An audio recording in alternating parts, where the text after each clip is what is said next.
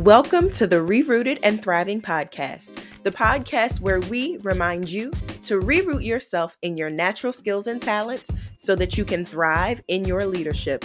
We believe that each of you has leadership ability, and this is the podcast to show you just how to use it. I'm Dr. Tamara Wilkerson Dias, occasional runner, book lover, and your podcast host. Let's get started.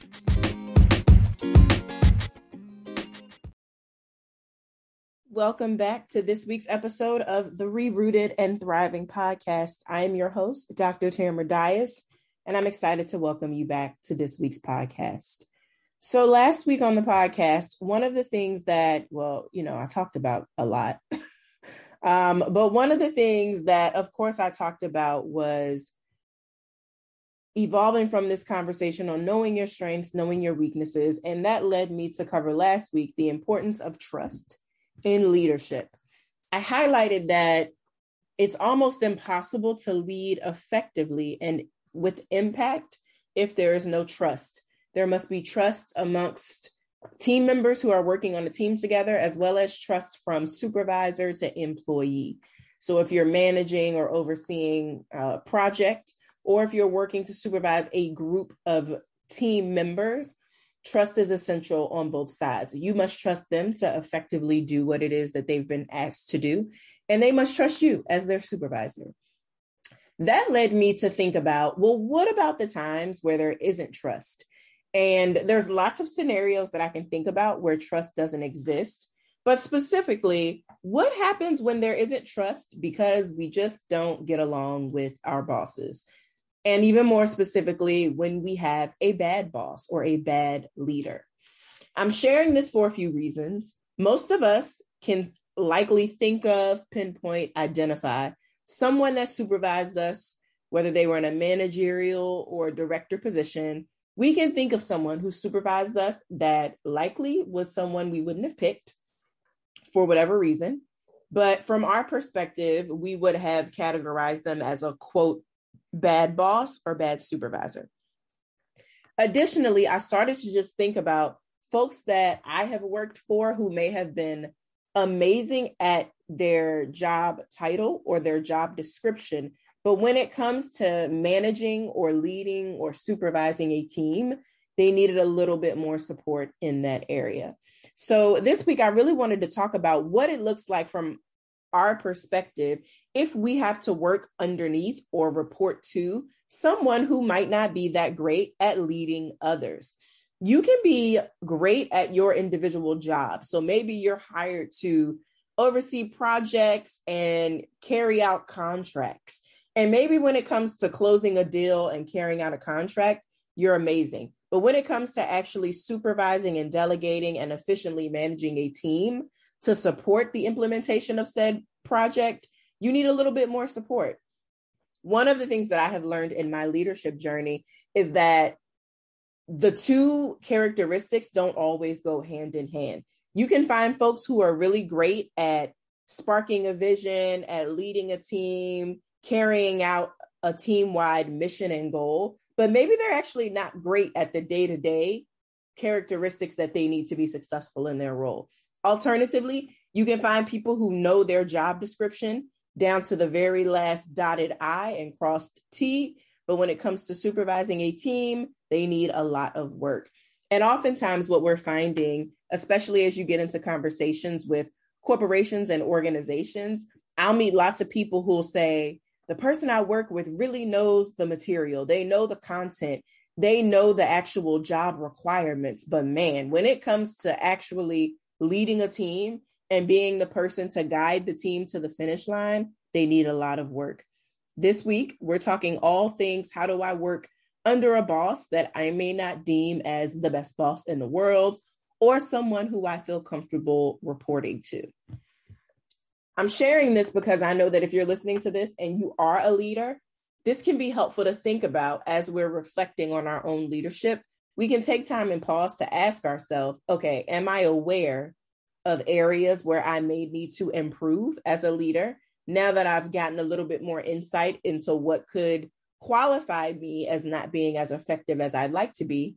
Or if you're listening to this and you're kind of in the middle, so maybe you are a director, you're, you know, you manage a smaller team, or you're kind of at the middle, um, you're a senior manager or something like that. And so you have a leader that you report to, and then you have a group reporting to you as well. When you're in that middle spot, it's almost like you're juggling because you have to now build that relationship with the team that you supervise and you have to maintain a positive relationship with your boss or the leader that you're reporting to as well. So let's jump right in. Let's start this conversation around how do I navigate working with a quote unquote bad boss? And I keep saying quote because I don't necessarily like the word bad boss. I call me naive. I fully believe that most of the time when people take leadership positions, they want to be successful in that position. Yes, call me naive because I know you're probably listening to me like, Tamara, that is not the case. I can tell you about a few. But I don't like to say bad bosses because I truly believe that leaders that we may not deem as good or effective or impactful they just need some more practice. They need more training. They need more support. And sometimes they need to step down from leadership until they gain those skills. And so I don't really like to say bad bosses. I'm just saying difficult relationships with your leadership. We'll, we'll say that.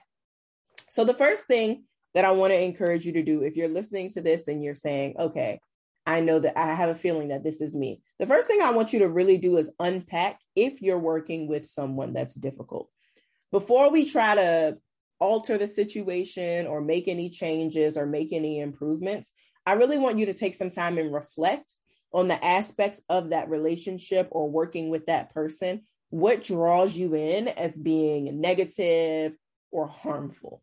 So maybe you want to reflect on some interactions you've had. Perhaps you want to reflect on different characteristics about their personality that you know, stand out to you as you think on your time where you all have had to work together. You also want to think about behaviors that you maybe have observed. Have there been meetings or conversations? Do you have email threads that you kind of want to refer back to that jog this connection of you wanting to say this is a this is a poor relationship. I don't have a good relationship with this person and it pulls me into a negative space. Really start to Think on the things that are making you feel this way. Or ask yourself, am I just being too hard on this person? You know, if you're working with someone who just stepped into leadership 30, 60, 90, sometimes even a year ago, it's going to take them some time to transition and to really learn the leadership position. I think back to when I first entered into the C suite and I entered into a vacant position. There was no transition plan. The person before me had been gone for seven months and they took a position out of the country. So it wasn't even like I could just call them up quickly and kind of do a quick check in and or we could meet for coffee. That was almost impossible. Um, and so I came in and it really took me a year and a half to two years to finally feel comfortable in the work that I was doing because I came in without an orientation plan. I came in without, you know, a previous leader's knowledge or guidance when I started. And the board that hired me didn't have a ton of knowledge when it came to be able to help me to be to help me navigate kind of the day to day. So also ask yourself, am I being hard on this person? Have I considered all of the variables at play in the situation? Because there may be additional factors that are adding to the reasons why you might feel like this leader isn't the best quality or someone that you would have picked other than them just not having leadership capacity. So I encourage you to think about that as well. I also encourage you just to take some observations. So consider taking some time if you feel like, man, this is my boss. I feel like my boss is a poor leader. Take some time over maybe a, a couple of weeks or so and just observe the interactions between you and your boss, as well as your boss and other colleagues. And take that time now that you have this lens of actually evaluating is my boss a difficult person to work with? Um, really use this time to observe, take notes, take mental notes, and evaluate. And also consider if there's factors outside of that person's control. So, a lot of times we think someone is a poor leader but they have a boss over them that is actually really leading them and telling them that they just have to deliver the message. So also frame that as well. And I start that from saying that I have worked with many leaders as a coach and I have worked I have been a leader myself. And a lot of times what can sometimes come across as incompetent leadership really is more so an incompetent organization. Sometimes it's a poor board of directors. Other times there's company culture that has to shift, and you can't shift that without looking at every single stakeholder internally and externally. So start to really get to the heart of that. Once you've done that, if you feel like, nope, I did it, and um, this person's a difficult person to work with, and I'm just really struggling to to to work alongside them. The first thing that I want to encourage you to do is to establish your own boundaries. And I talk about boundaries a lot just in terms of general self-care, self-preservation in the workplace. I talk about how important boundaries are just in your day-to-day interactions, but I really want you to know that boundaries are important specifically when you're working in a situation where you feel like you're working under poor leadership. Working in those situations means that you almost have to be proactive about caring for yourself because you know you're working for someone who doesn't necessarily always have your best interest at heart. Boundaries are going to give you that space to protect yourself to ensure that regardless of what they decide, regardless of what they deem you should be working on or you should be doing, you've implemented boundaries just to care for yourself regardless of them. And boundaries don't require their approval. As long as you approve of them, you're good to go. So I always think back to moments where I worked with difficult supervisors or difficult bosses. And usually there was some type of behavior in that relationship for me that made me feel like this isn't working. I can't work I can't work with you. I can't report to you. And so I had to be really proactive about my boundaries in my own personal situation. It looked like being proactive about boundaries with my time because I worked for someone who, you know, didn't really care when it came to piling extra things on my plate, asking me to do several jobs that were the jobs of other people. Um, there would be a meeting, and then I would show up for the meeting, and the other four people wouldn't show up, and I would end up having to take on their tasks and their responsibilities. And the super my supervisor's response at the time was, "Well, I know you can handle it. We know that they're not going to do it." And there was very little accountability for the other folks, and I was the one who kept getting tasks piled onto me. So I had to be really thoughtful about the boundaries that I put in place because it it dawned on me very quickly that this supervisor saw my competence and saw my capability and saw my the way that I would just take these tasks on, I might complain a little bit, but at the end of the day, I was going to do them and get them done.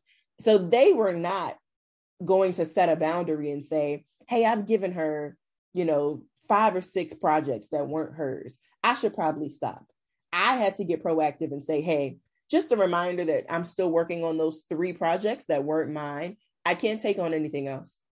I'm happy to sit down with you and the person whose project this originally was and maybe we can discuss how to you know delegate some of these duties. So really encouraging you that if you're feeling like you're working for a difficult boss or someone who makes your work environment more complicated than what you you want to handle be proactive about those boundaries. Also be proactive about setting boundaries and maybe even distancing yourself. So consider ways that you can give yourself some space or some distance between this boss that you may have some friction with. Um, maybe there's a few less meetings, a few less Zoom meetings or conference calls that you can attend. Um, or maybe you can ensure that you distance yourself simply from the behavior. So, whether that's setting boundaries with your time, setting boundaries with how you communicate, where you communicate, when you communicate, really sit down with yourself and kind of do a scan of over the past, you know, three to six months, what are the ways that I feel like my boundaries and my needs have been kind of pushed aside or haven't been considered? Once you ask yourself that question and you really start to unpack some of the interactions that you've had, I think it'll give you a bit of a glimpse into where you might want to start setting those boundaries. And I gave time as an example, but for some of you, it might not be time. It might be in communication. Maybe this person consistently calls you with things and you're asking for written communication and you never get written communication. Maybe it's in, you know, blocking off calendars on your meet, blocking off meetings on your calendar without actually checking to see if you're available, but they just see any open spot and assume that you'll be at the meeting.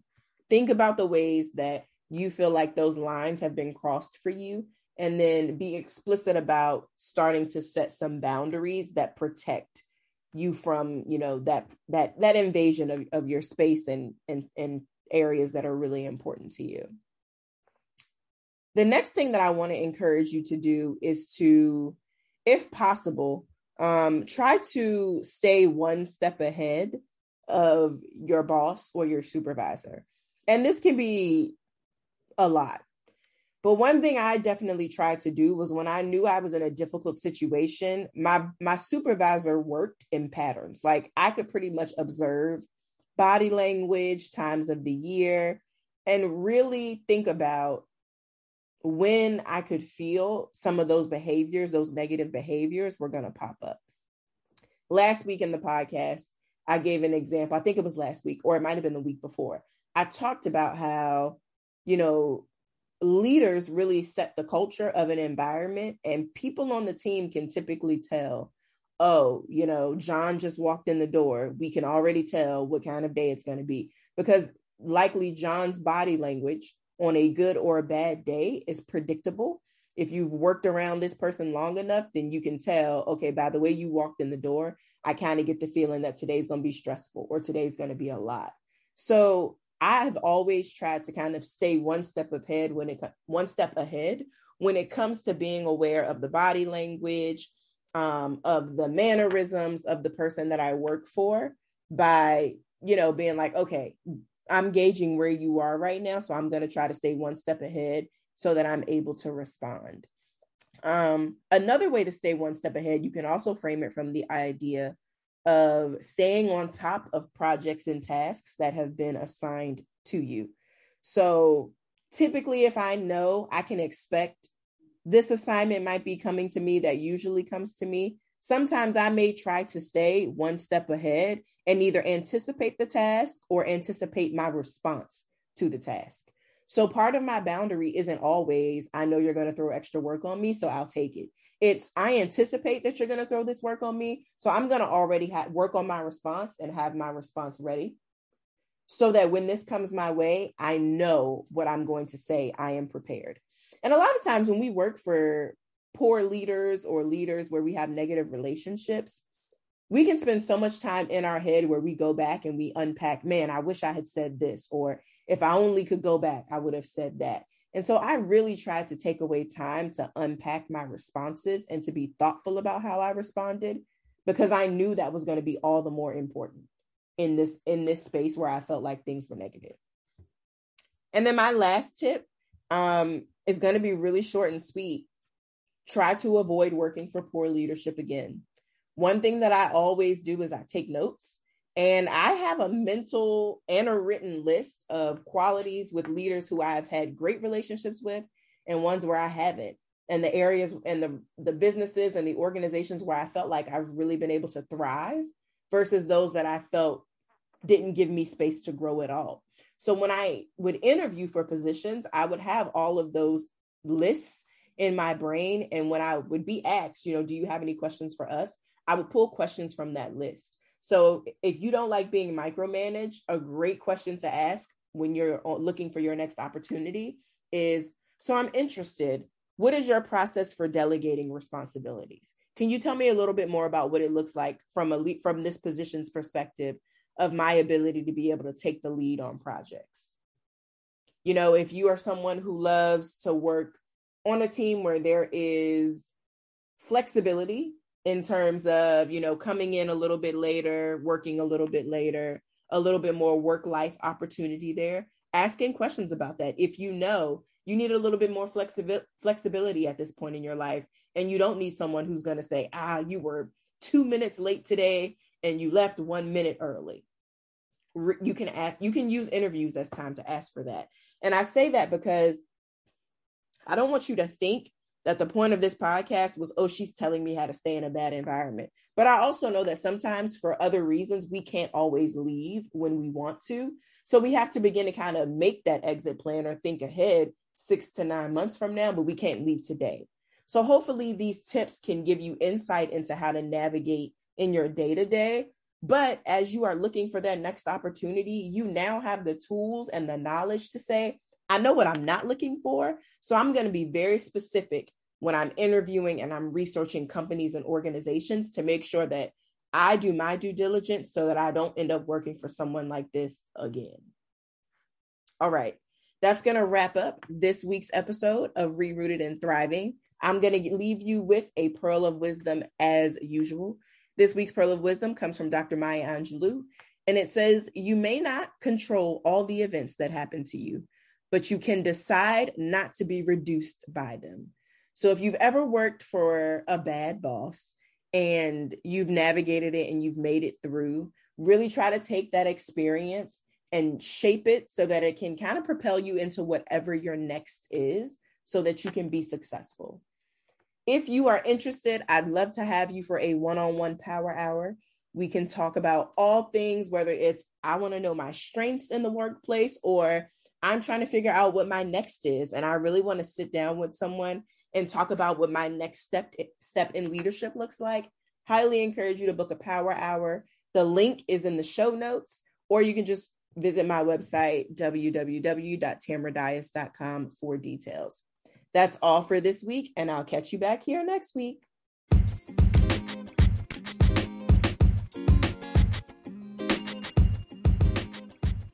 Thank you so much for checking out this episode of the Rerooted and Thriving podcast please remember if you haven't, there's no better time than right now to book a one on one power hour session with me.